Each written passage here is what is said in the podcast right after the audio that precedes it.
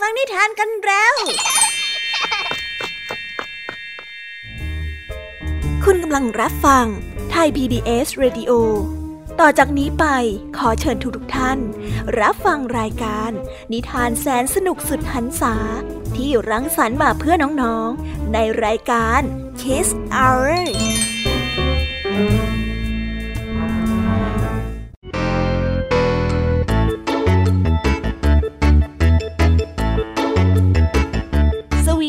วัสวัสดีน้องๆชาวรายการ Kiss Hour ทุกๆคนนะคะ วันนี้พี่แยมมี่กับผองเพื่อนก็ได้เตรียมนิทานสนุกๆมาเล่าให้กับน้องๆได้ฟัง เพื่อเปิดจินตนาการแล้วก็ตะลุยไปกับโลกแห่งนิทานนั่นเอง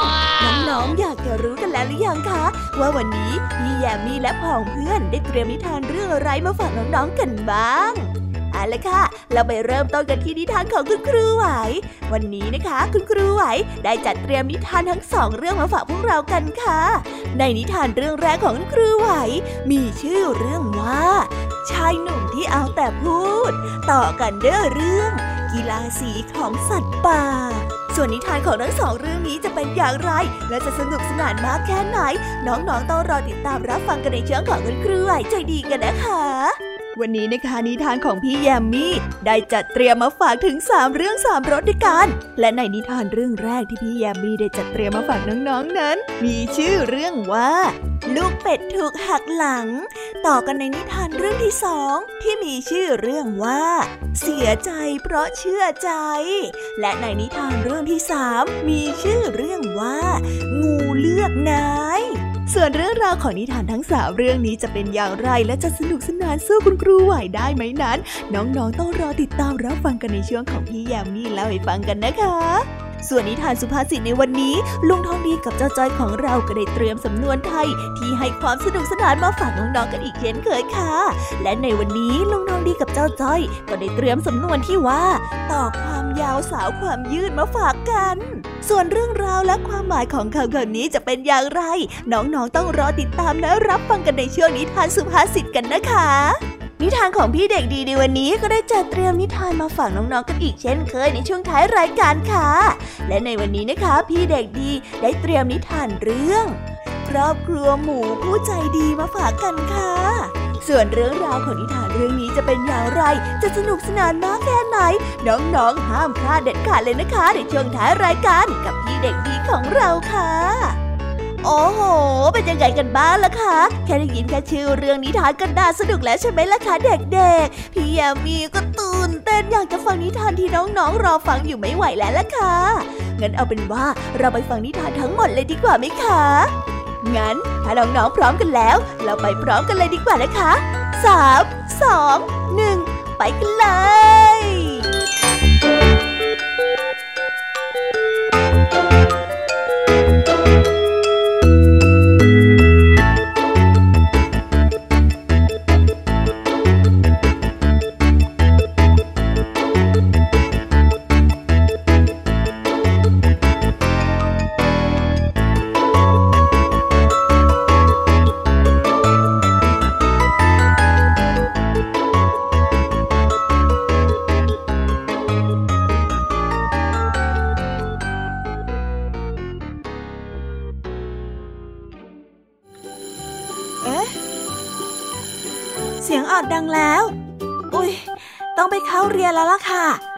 รอช้า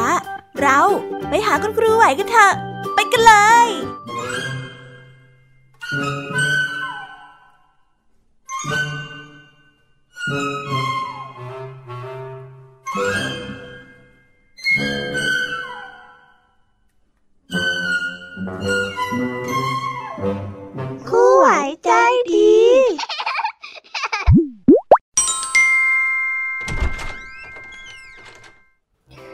วัสดีค่ะเด็กๆ วันนี้นะคะก็กลับมาพบกับคุณครูไหวกันอีกเช่นเคยค่ะ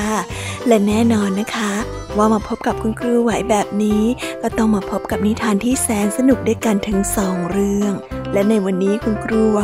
ได้จัดเตรียมนิทานที่แฝงไปด้วยแง่คิดคติสอนใจมาฝากเด็กๆกันค่ะ และในนิทานเรื่องแรก ที่คุณครูไหวได้จัดเตรียมมาฝากกันนั้น มีชื่อเรื่องว่า ชายหนุ่มที่เอาแต่พูด ส่วนเรื่องราวจะเป็นอย่างไร และจะสนุกสนานมากแค่ไหน เราไปติดตามรับฟังพร้อม ๆ กันได้เลยค่ะ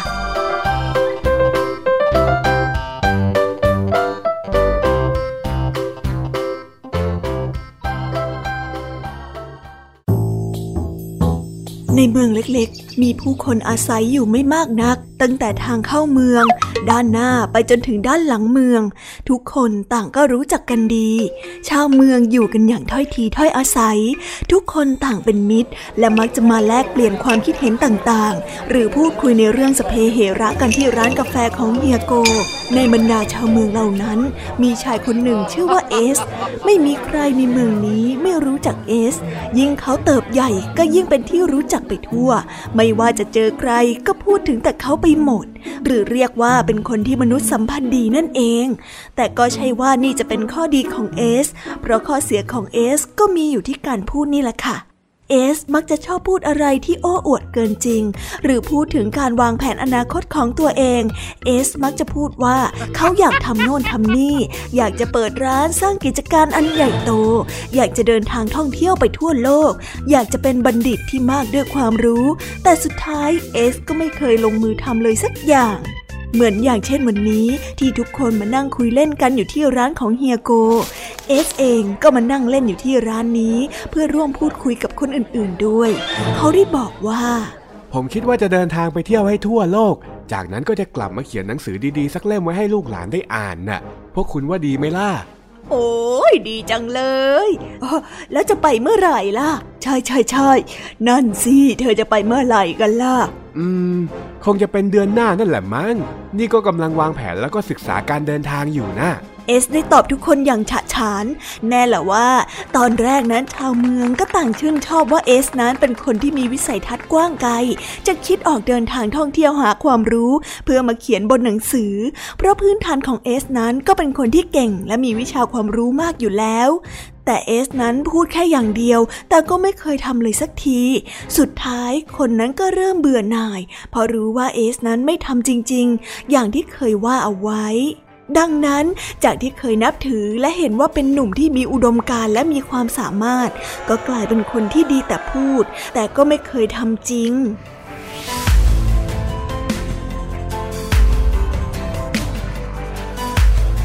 นิทานเรื่องนี้จึงได้สอนให้เรารู้ว่าคำพูดนั้นสำคัญ แต่หากพูดแล้วปราศจากการกระทำก็ไม่มีความหมาย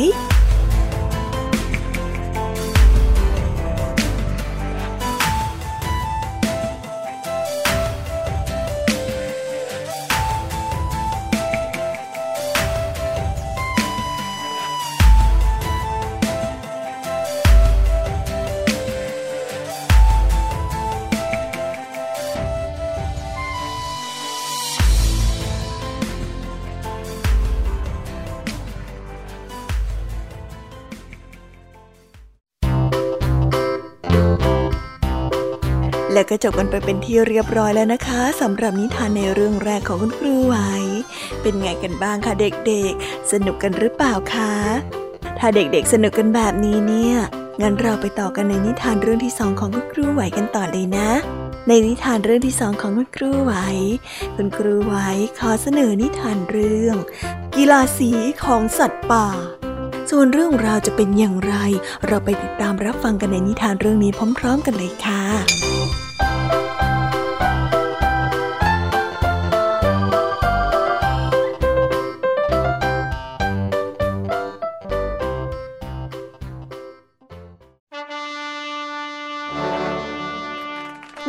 เป็นวันแข่งกีฬาของบรรดาสัตว์ป่า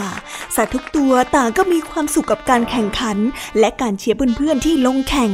ส่วนกีฬาที่สัตว์ทั้งหลายโปรดปรานมากที่สุด นั่นก็คือจะหนีไม่พ้นการชักเขย่อนั่นเอง เมื่อใกล้จะถึงเวลาลงแข่ง สุนัขจิ้งจอกที่รับหน้าที่เป็นพิธีกรดำเนินรายการของวันนี้ ก็ประกาศเรียกตัวนักกีฬา เอาล่ะทุกคนในที่สุดก็มาถึงรอบชิงชนะเลิศกันแล้ว ขอให้นักกีฬาฝ่ายแดงและนักกีฬาฝ่ายน้ำเงินเข้าประจำที่ได้เลยครับ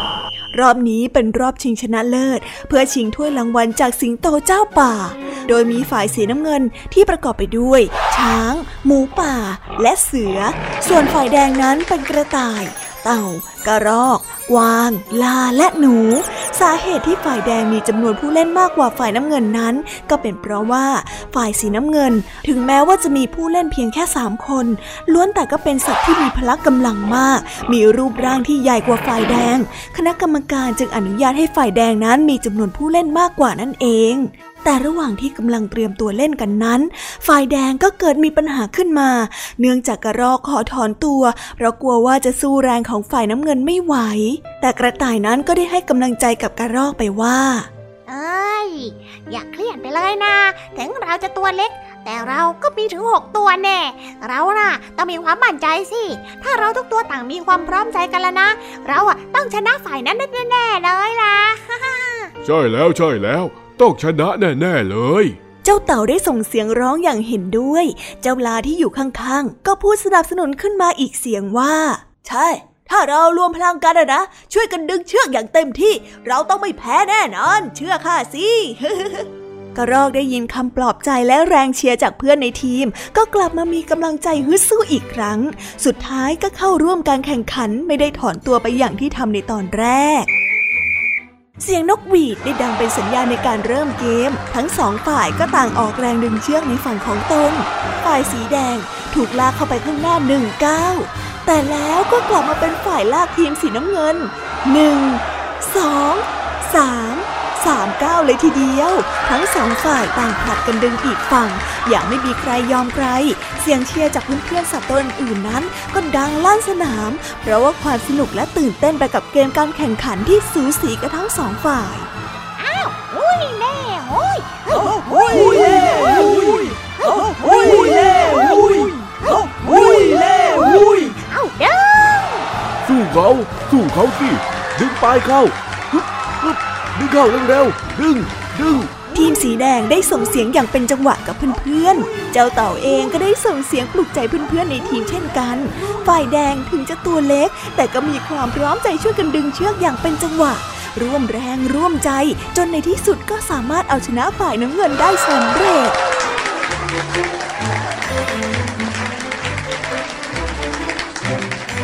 ทานเรื่องนี้จึงได้สอนให้เรารู้ว่า ความสามัคคีคือพลัง ช่วยให้ฟันฝ่าอุปสรรคไปได้ด้วยดี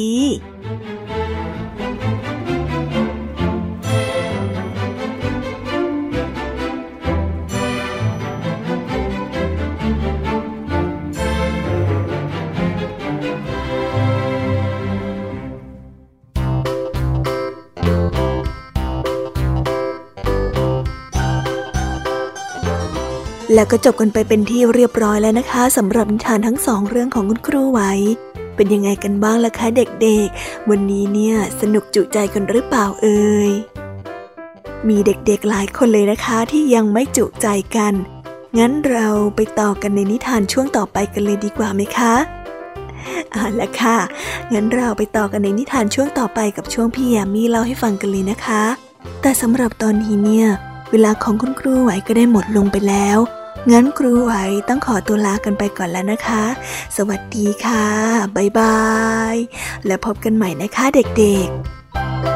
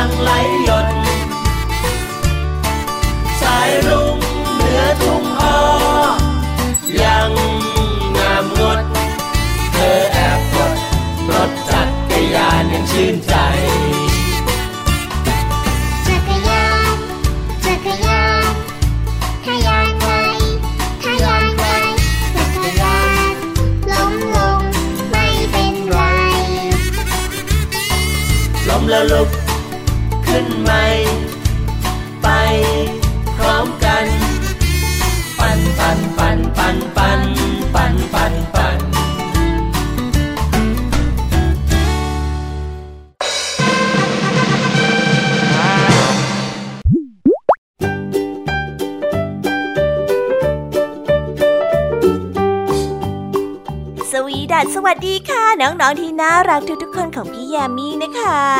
ก็เปิดรายการมาพร้อมกับเสียงอันสดใสของพี่แยามีกันอีกแล้ว และวันนี้ค่ะนิทานเรื่องแรกที่พี่แยามีได้จัดเตรียมมาฝากน้องๆนนั้น มีชื่อเรื่องว่า ลูกเป็ดถูกหักหลัง ส่วนเรื่องราวจะเป็นอย่างไรจะสนุกสนานมากแค่ไหน เราไปติดตามรับฟังพร้อมๆกันได้เลยค่ะ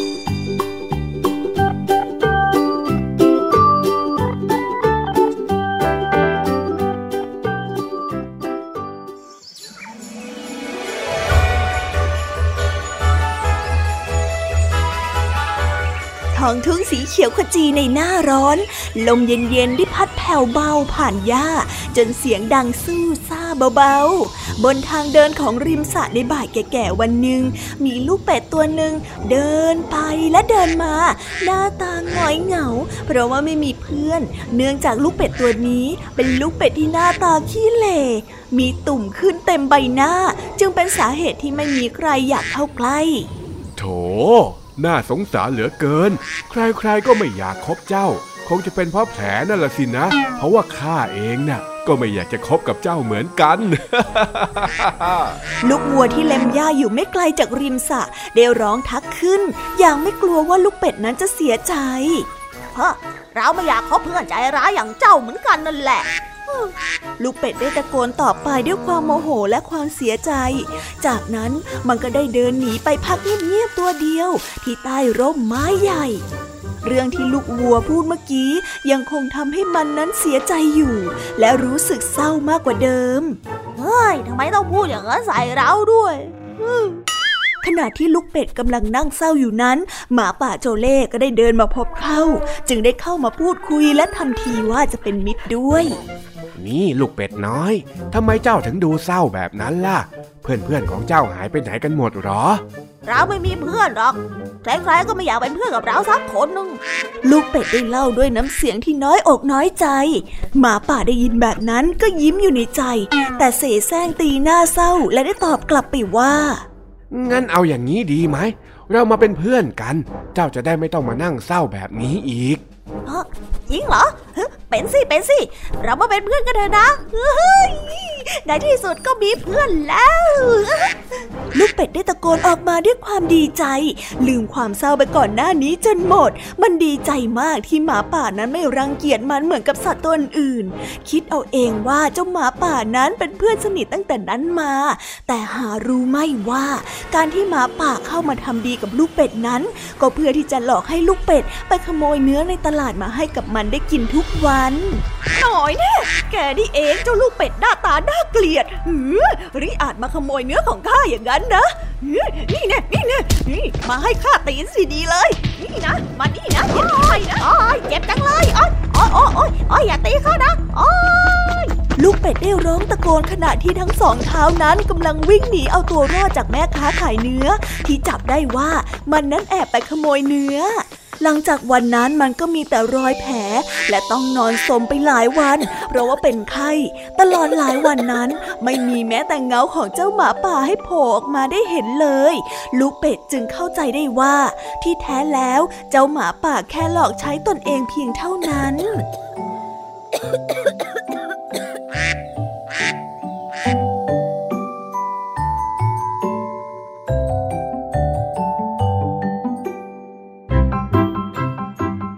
เรื่องนี้จึงได้สอนให้เรารู้ว่า การที่จะคบใครนั้นจะต้องเรียนรู้นิสัยให้นานๆ และอย่าหลงเชื่อคำพูดของคนอื่นมากเกินไป เพราะอาจจะทำให้ตนเองนั้นเดือดร้อนได้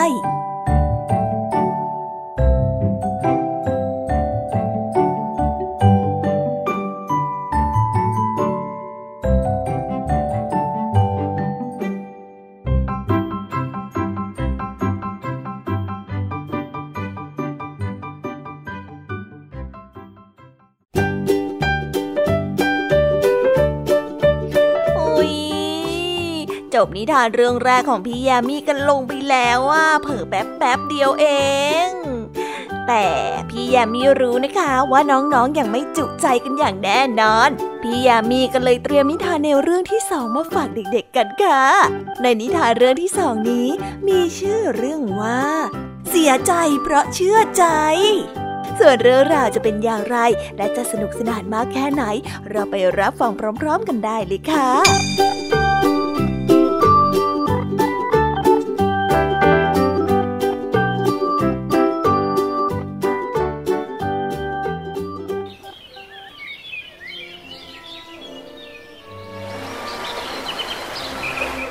ปีเตอร์กับภรรยา อาศัยอยู่ในหมู่บ้านแห่งหนึ่ง ที่ใกล้กับแม่น้ำใหญ่ ทุกวันเขาจะไปจับปลา และให้ภรรยานั้นนำปลาที่จับได้มาขายในตลาด ซึ่งเงินที่ได้มานั้นก็ไม่ใช่เงินที่มากมาย พอมี พอกิน พอเก็บเท่านั้นเอง เพราะดีอย่างหนึ่งที่เขากับภรรยาเป็นคนที่ขยันขันแข็ง ทั้งสองจึงมีเงินเก็บพอสมควร เรียกได้ว่ามีความสุขกายสบายใจพอประมาณ มีอยู่วันหนึ่งเพื่อนของปีเตอร์ได้เดินมาที่บ้านของเขา โดยมีเจตนาเพื่อที่จะมาขอยืมเงินจำนวนหนึ่ง ปีเตอร์ ฉันไม่รู้ว่าจะหันหน้าไปพึ่งใครเลยจริง ๆ มีแต่นายนี่แหละที่เป็นเพื่อนแท้ของฉัน แล้วทำไมนายถึงเดือดร้อนเรื่องเงินได้ล่ะ กิจการค้าขายของนายก็เป็นไปด้วยดีไม่ใช่หรอ ปีเตอร์ได้เอ่ยถามไป มันก็ดูดีแต่ข้างนอกนั่นแหละ เอาหน้า เห็นแก่มิตรภาพของเรา นายให้ฉันยืมเงินเถอะนะ แล้วฉันน่ะจะใช้คืนให้เดือนหน้า ช่วยเหลือกันครั้งนี้แล้ว ฉันจะไม่ลืมบุญคุณนายเลย เมื่อเห็นว่าเพื่อนมีความเดือดร้อนจริงๆ สองสามีภรรยาจึงได้ให้เงินแก่สหายไปจำนวนหนึ่ง ซึ่งก็เป็นเงินจำนวนเกือบครึ่งของทั้งคู่ที่มีอยู่เลยทีเดียว เมื่อเวลาผ่านไปหนึ่งเดือน ซึ่งครบกำหนดเงินที่จะคืนแล้ว แต่เพื่อนคนนั้นก็ยังเงียบอยู่ ประกอบกับภรรยาของปีเตอร์ได้ตั้งท้องพอดี จึงจำเป็นต้องใช้เงินมาก เพื่อที่จะเตรียมพร้อมสำหรับการดูแลลูกในอนาคตด้วย ดังนั้นปีเตอร์จึงได้ตัดสินใจไปพบเพื่อนเพื่อทวงถามหนี้ดังกล่าว แต่เมื่อปีเตอร์ไปแล้วก็ปรากฏว่าเพื่อนของเขาเอาแต่พร่ำพรรณนาถึงความยากลำบาก และสรุปสุดท้ายได้ว่า เขานั้นไม่มีเงินที่จะใช้หนี้ในวันนี้ ปีเตอร์จึงได้เอ่ยถามขึ้นมาว่าเอ้าก็นายบอกว่าภายในหนึ่งเดือนจะหาเงินมาคืนให้ แล้วตอนนี้ฉันก็จำเป็นต้องใช้เงินแล้วด้วยนะ เอานะ เอานะ อีกเดือนหนึ่งฉันจะเอามาให้นายแน่ พออีกหนึ่งเดือนต่อมา ปีเตอร์ก็ได้ทวงถามเงิน แต่ก็ได้รับคำตอบมาเช่นเดิม ว่าไม่มีเงินจะใช้ ถ้ามีแล้วจะใช้ให้ พอนานๆเข้านานๆเข้า จากความสุภาพก็ได้เป็นความป่าเถื่อนเอ๊ะ ก็ฉันบอกแล้วว่าฉันไม่มีเงินคืนให้ไม่เข้าใจหรือไงฮะ เงินแค่นี้เนี่ย ให้เพื่อนบ้างไม่ได้หรือไง เมื่อเจออย่างนี้ปีเตอร์ก็หมดแรงใจที่จะตามทวงหนี้ สุดท้ายก็ได้แต่คิดปลงตรงๆเอาเวลาที่ทวงหนี้นี้มาทำมาหากินดีกว่า เพราะดูถ้ามีหวังจะได้เงินเป็นกอบเป็นกำมากกว่าที่จะมาตามทวงหนี้อยู่แบบนี้ หลังจากนั้นปีเตอร์กับเพื่อนของเขาก็ตัดขาดจากกัน และไม่ได้ติดต่อกันอีกเลย ส่วนหนี้นั้นก็ได้สูญสลายไปกับการเวลา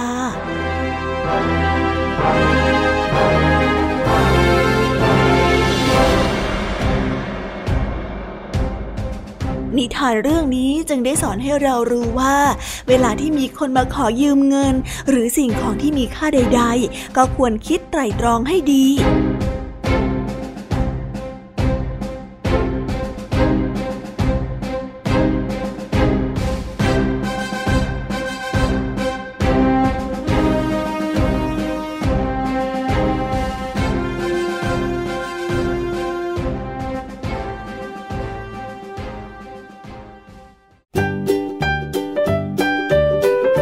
และแล้วก็จบกันไปแล้วนะสำหรับนิทานในเรื่องที่สองของพี่ยามีเป็นไงกันบ้างคะน้องๆ สนุกจุใจกันแล้วหรือยังเอ่ยฮะอะไรนะคะ ยังไม่จุใจกันหรอ ไม่เป็นไรค่ะน้องๆ พี่ยามีเนี่ย ได้เตรียมนิทานในเรื่องที่สามมารอน้องๆอยู่แล้วงั้นเราไปติดตามรับฟังกันในนิทานเรื่องที่สามกันต่อเลยดีไหมคะ ในนิทานเรื่องที่สามที่พี่ยามีได้จัดเตรียมมาฝากเด็กๆกันนั้น มีชื่อเรื่องว่า งูเลือกนาย ส่วนเรื่องราวจะเป็นอย่างไรจะสนุกสนานมากแค่ไหน เราไปรับฟังกันในนิทานเรื่องนี้พร้อมๆกันเลยค่ะ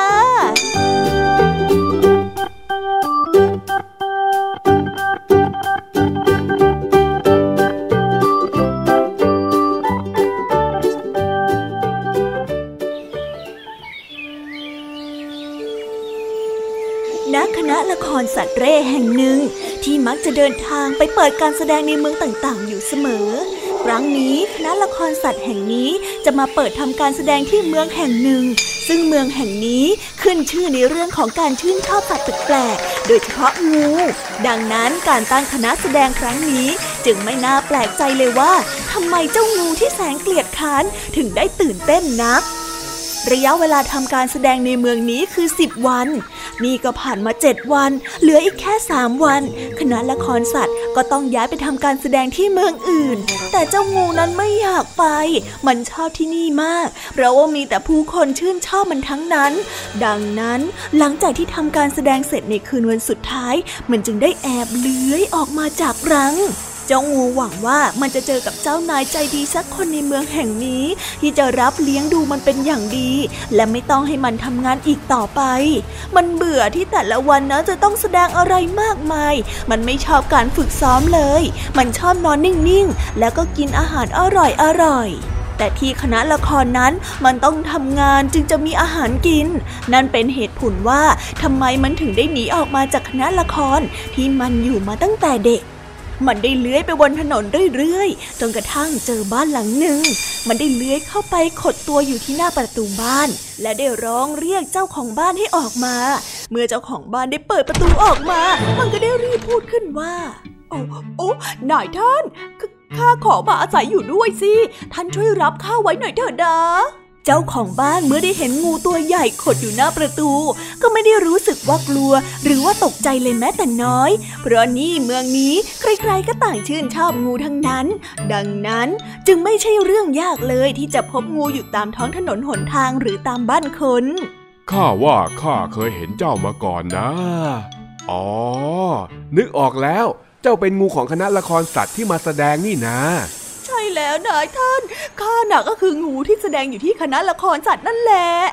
แล้วเจ้ามาที่นี่ได้อย่างไงกัน หลงกับคณะละครเหรอ เออเออเออไม่ไม่ไม่ใช่ไม่ใช่ ฉันหนีออกมาเองน่ะ ได้ฟังแบบนั้นแล้วชายเจ้าของบ้านก็ได้รู้สึกแปลกใจขึ้นมาเล็กน้อย จึงได้ถามต่อไปว่าทำไมล่ะ เจ้านายของแกลงโทษหรือว่าทำร้ายแกอย่างนั้นเหรอ ไม่ใช่หรอก เจ้าของคนก่อนนะดีกับข้าไม่น้อยเลยทีเดียว เพียงแต่ถ้ายังอยู่ที่นั่นก็ต้องทำงาน ข้าไม่อยากทำงาน ข้าอยากนอนเฉยๆ นอนตีพุง แล้วก็กินอาหารอร่อยๆ นายท่านช่วยรับข้าไปเลี้ยงหน่อยเถอะนะ ถือว่าเมตตาข้าเถอะ หลังจากได้ยินแบบนั้นชายเจ้าของบ้านก็เข้าใจในทันที ว่าเจ้างูตัวนี้ดีแต่ขี้เกียจไปวันๆไม่อยากทำงานทำการ แต่อยากได้กินดีอยู่ดี แถมยังทรยศเจ้านายคนเก่าโดยการหนีออกมา ทั้งๆทที่เขาก็เลี้ยงดูมันมา เป็นแบบนี้แล้ว เขายังอยากจะได้งูตัวนี้มาเลี้ยงไว้ทำไม ดังนั้นเจ้าของบ้านจึงไม่ยอมรับเลี้ยงเจ้างูตัวนี้ไว้ และไล่มันออกไปจากบ้านในทันที โอ้โอ้โอ้โอ้ไล่ฉันทำไมอะโอ้ยใจร้ายจริงคนในเมืองนี้ ใจร้ายใจดำที่สุดทำกับงูแสนสวยได้ลงคอ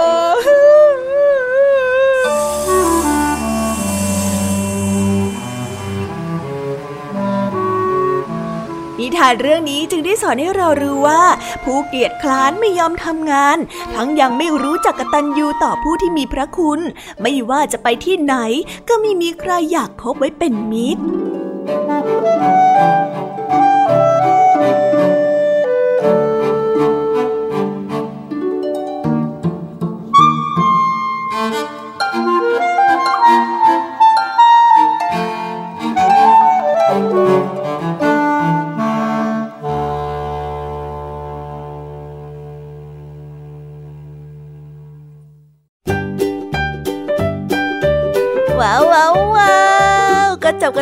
เป็นที่เรียบร้อยแล้วนะคะสำหรับนิทานของพี่ยามีเป็นไงกันบ้างคะเด็กๆ ได้ข้อคิดหรือว่าคติสอนใจอะไรกันไปบ้าง อย่าลืมนำไปเล่าให้กับเพื่อนๆที่โรงเรียนได้รับฟังกันด้วยนะคะ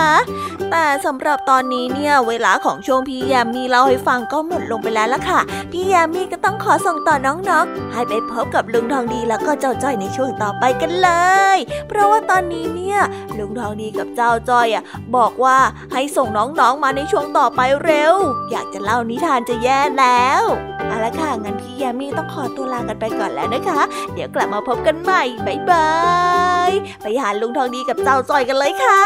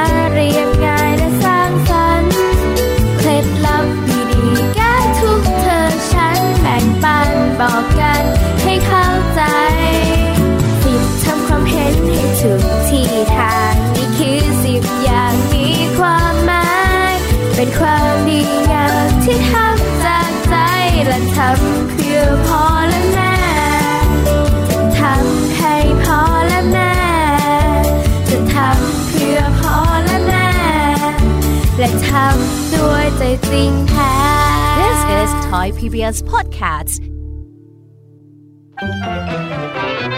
สบัดจินตนาการ สนุกกับเสียง เสริมสร้างความรู้ในรายการ เสียงสนุก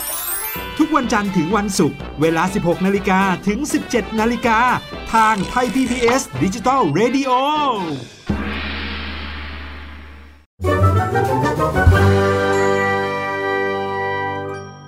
นิทานสุภาษิต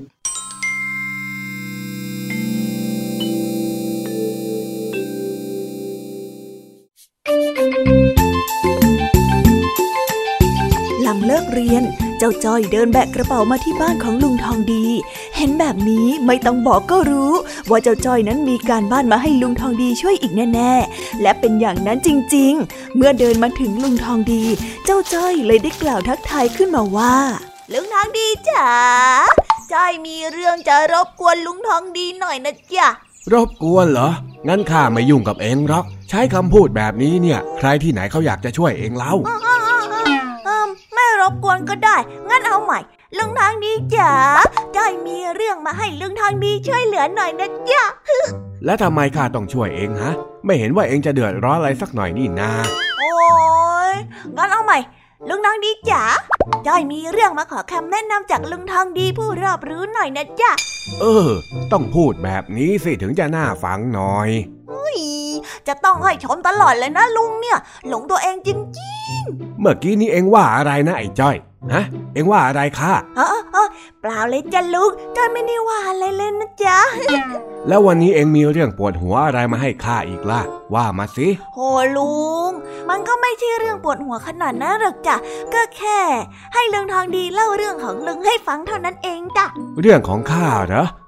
แล้วเองอยากจะรู้เรื่องของข้าไปทำไมกันล่ะ ก็จะอยากรู้เรื่องหมู่บ้านของเราสมัยที่ลุงทองดียังเด็ก ๆ อยู่นะสิจ๊ะ ถ้าอย่างนั้นเองก็ต้องบอกให้ข้าเล่าเรื่องประวัติของหมู่บ้านให้ฟังสิ ถามอะไรให้มันตรงประเด็นหน่อย นั่นแหละลุงจอยอยากจะให้ลุงเล่าเรื่องประวัติของหมู่บ้านนั่นแหละจ้า แล้วเองอยากรู้เรื่องอะไรล่ะฮะ เอออืมครูที่โรงเรียนบอกให้ถามเรื่องอดีตที่น่าสนใจของหมู่บ้านเรานะจ๊ะ แต่จอยเกิดไม่ทัน จอยจะไปรู้ได้ยังไงว่ามีอะไรน่าสนใจ จอยก็เลยอยากมาถามลุงทองดียังไงล่ะ เรื่องที่น่าสนใจน่ะเหรอ มีตั้งเยอะแยะไปและจ๊ะ งั้นลุงเล่ามาให้ฟังสักเรื่องหนึ่งสินาเดี๋ยวจอยนาจะเตรียมดินสอกับสมุดไว้จดแป๊บหนึ่งนะจ๊ะ ได้สิ เรื่องราวน่าสนใจสมัยก่อนเนี่ยต้องเป็นเรื่องงานวัดเลย อ๋อ งานวัดนะลุง เอาเรื่องงานวัดนะจอยเขียนหัวข้อแป๊บหนึ่งงานวัดเฮ้ยมาเลยจ้ะจอยพร้อมแล้ว เออ สมัยก่อนเนี่ยนะ พอมีงานวัดทีหนึ่งหมู่บ้านของเราเนี่ยจะคลึกคลื้นมาก เพราะว่าแต่ก่อนเนี่ยยังไม่มีโทรทัศน์ การที่ชาวบ้านจะได้สนุกสนานกันทีเนี่ย ก็ต้องอาศัยดูลิเก ดูหนังกลางแปลงจากงานวัดนี่แหละอ้าวแล้วอย่างนี้มามีโทรทัศน์เมื่อไหร่กันเหรอจ๊ะลุง โทรทัศน์น่ะเหรอ เพิ่งมีเมื่อสิบกว่าปีมานี่เอง ผู้ใหญ่บ้านเขาซื้อมาเป็นเครื่องแรก เวลาผู้ใหญ่บ้านจะเปิดโทรทัศน์ทีนึงเนี่ยนะคนเนี่ยรุมดูกันทั้งหมู่บ้านข้าเองก็ชอบมวยมาตั้งแต่ตอนนั้นนั่นแหละอ๋อแล้วลุงทองดีเคยชกมวยไหมอะจ๊ะโอ้ย ไม่เคยหรอกข้าน่ะตัวเล็กกระจ้อยไร่น้ำหนักไม่พอจะไปต่อยมวยแข่งขันกับใครเขาได้ ก็เลยไม่ได้เคยขึ้นชกยังไงล่ะทำได้เต็มที่ก็แค่ไปเป็นนักเลงหัวไม้สมัยหนุ่มๆแค่นั้นแหละอ๋อ แล้วสมัยหนุ่มๆนี่ลุงทองดีหล่อไหมจ๊ะ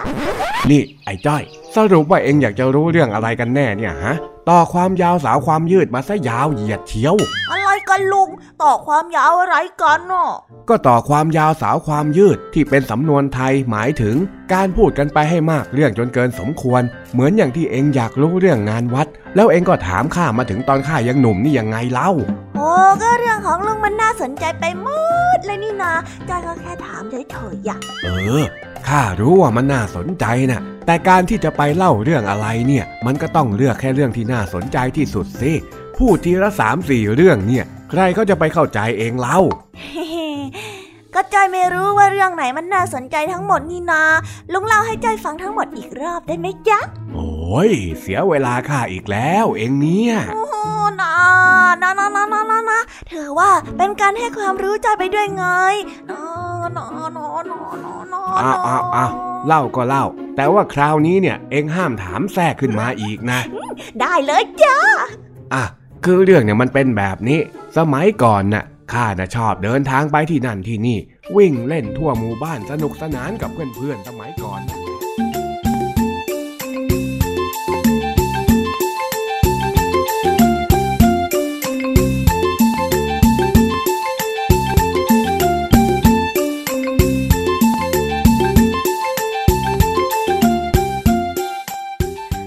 แล้วนะคะสำหรับนิทานสุภาษิตสนุกสนุกจากลุงทองดี และก็จ้าจอยจอบปัญหาของเรา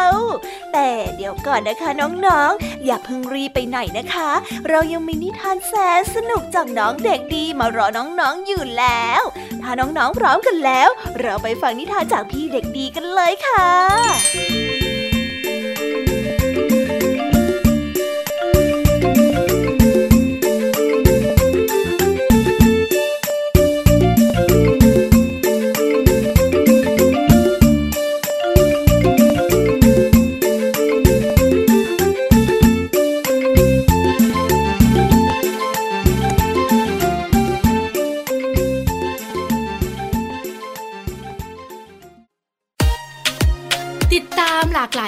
องราวของลูกและสามีกับสามมนุษย์แม่ นิธิดาแสงสิงแก้ว ปาริตามีซัพ์และสัสิธรสินพักดี ในรายการมัมแอนเมาส์ทุกวันจันทร์ถึงวันศุกร์เวลา 8นาฬิกาถึง 9นาฬิกาทางไทย PBS ดิจิตอล Radio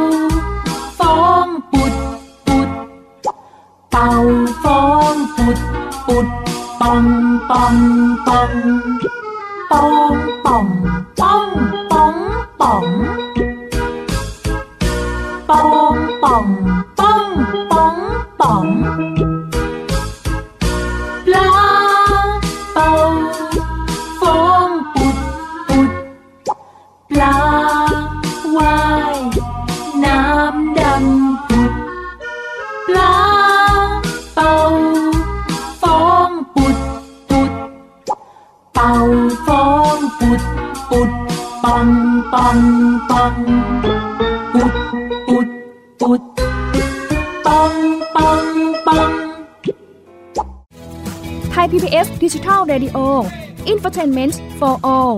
สถานีวิทยุดิจิทัล จากไทย PBS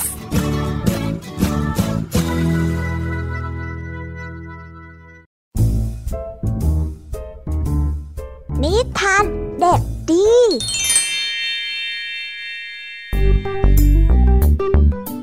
สวัสดีครับน้องๆ วันนี้ก็กลับมาพบกับพี่เด็กดีกันอีกแล้ว และแน่นอนว่ามาพบกับพี่เด็กดีแบบนี้ ก็ต้องกลับมาพบกับนิทานที่แสนสนุกกันในช่วงท้ารายการ และวันนี้นะครับ พี่เด็กดีก็ได้เตรียมนิทานเรื่อง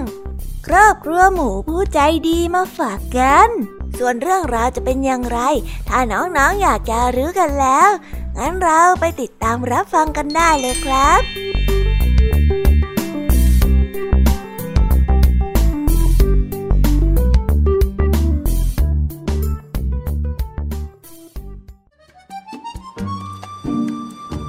กันละครั้งหนึ่ง ในหมู่บ้านของสัตว์น่ารัก มีครอบครัวอยู่ครอบครัวหนึ่งประกอบไปด้วย แม่หมู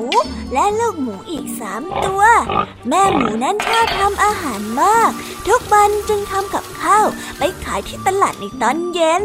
ร้านของแม่หมูขายดีมาก มีทั้งลูกค้าประจำและลูกค้าขาจร แวะเวียนมาซื้อไม่ขาดสาย เพราะว่าฝีมือการทำอาหารนี้อร่อยถูกปากมาก วันนี้แม่หมูก็ทำอาหารเตรียมไปขายที่ตลาดในตอนเย็นเหมือนเช่นทุกวัน โดยมีลูกมือเป็นลูกหมูทั้งสามตัว ลูกหมูคนโตได้ช่วยหั่นเนื้อ ลูกหมูคนรองได้ช่วยล้างส่วนประกอบต่างๆ ในการปรุงอาหาร ส่วนลูกหมูตัวเล็กนั้น เป็นลูกหมูที่เด็กที่สุด มีหน้าที่หยิบเครื่องปรุงส่งให้แม่ อันลูกคนเล็ก ส่งเนื้อที่พี่คนโตหั่นเสร็จแล้วมาให้แม่หน่อยครับผม แม่หมูที่กำลังทำอาหารอยู่หน้าเตาเนี่ยร้องบอกลูกหมูตัวเล็ก ลูกหมูได้ขยับตัวอุ้ยอ้ายไปหยิบจานเนื้อที่หั่นแล้วจากพี่คนโตมาส่งให้แม่ แล้วบอกกับแม่ด้วยน้ำเสียงอันสดใสว่า มาแล้วครับ มาแล้วครับเนื้อมาแล้วครับคนลองล้างผักให้แม่เสร็จหรือยังอะฮะ แม่ได้หันไปถามลูกคนร้องบ้าง เสร็จแล้วค่ะแม่ งั้นส่งให้พี่คนโตหันให้ทีนะจ๊ะ แม่หมูได้บอก ทุกคนนั้นต่างทำหน้าที่ของตัวเอง ช่วยกันทำอาหารให้เสร็จให้ทันเวลา เพื่อที่จะนำอาหารนั้นไปขาย อาหารหลายอย่างได้เริ่มทำเสร็จแล้ว กลิ่นอาหารได้หอมตลบอบอวนไปทั่ว ชวนให้คนที่ได้กลิ่นนั้นเกิดน้ำลายสอจนอยากจะกินขึ้นมา ในขณะนั้นเอง มีลูกแพะหิวโซกำลังเดินหาอาหารอยู่ไม่ไกลจากบ้านของแม่หมู เมื่อได้กลิ่นอาหาร ลูกแพะได้เดินตามกลิ่นมาจนถึงหน้าบ้านของแม่หมู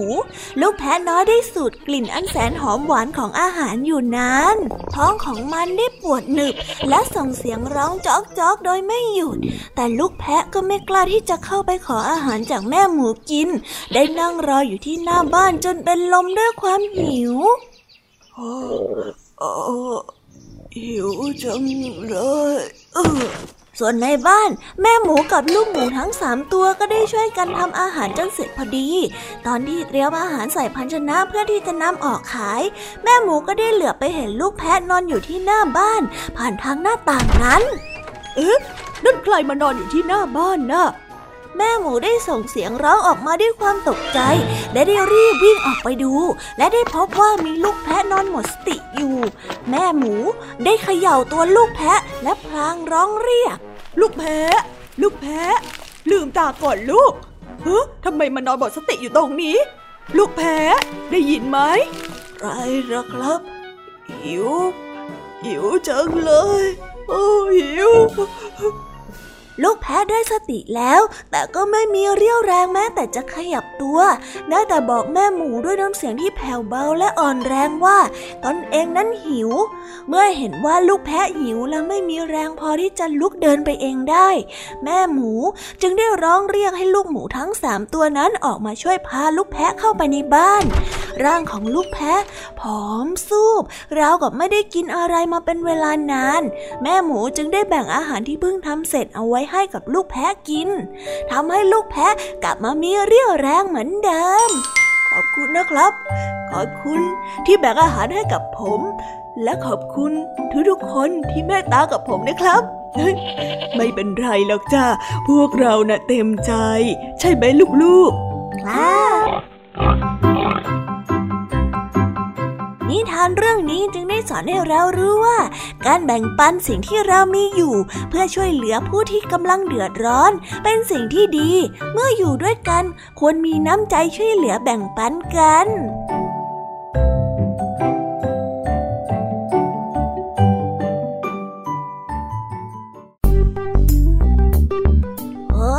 แล้วก็จบกันไปเป็นที่เรียบร้อยแล้วนะครับสำหรับนิทานของพี่เด็กดีในวันนี้ เป็นยังไงกันบ้างล่ะครับน้องๆ สนุกกันหรือเปล่าเอ่ยถ้าน้องๆสนุกกันแบบนี้ เอาไว้วันหลังพี่เด็กดีจะจัดเตรียมนิทานที่แสนสนุกแบบนี้มาฝากกันอีกนะครับ แต่สำหรับวันนี้เวลาของพี่เด็กดีก็หมดลงไปแล้ว พี่เด็กดีก็ต้องขอตัวลาน้องๆกันไปก่อน แล้วพบกันใหม่นะครับ สวัสดีครับ บ๊ายบาย เป็นเด็กดีของคุณพ่อคุณแม่นะครับ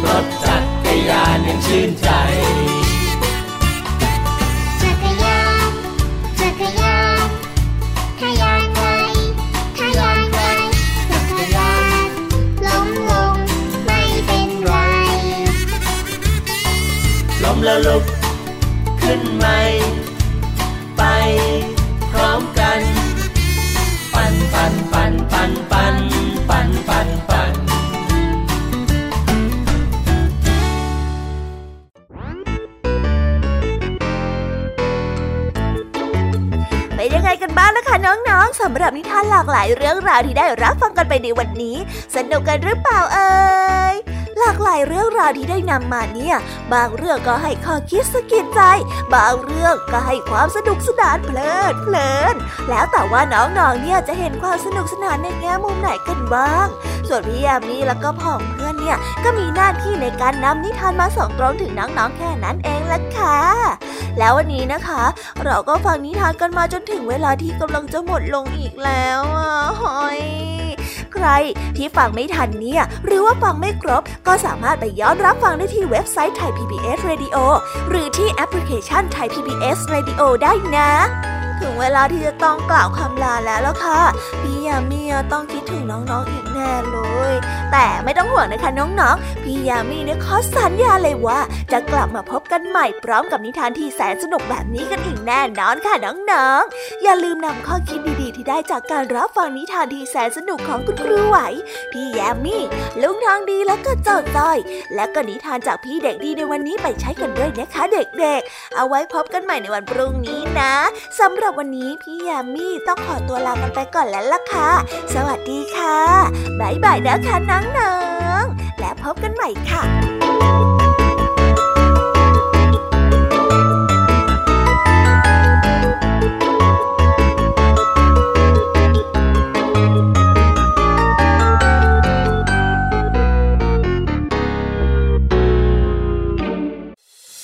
ติดตามรับฟังรายการย้อนหลังได้ที่เว็บไซต์และแอปพลิเคชันไทย PBS Radio ไทย PBS ดิจิทัล Radio วิทยุข่าวสารสาระ เพื่อสาธารณะและสังคม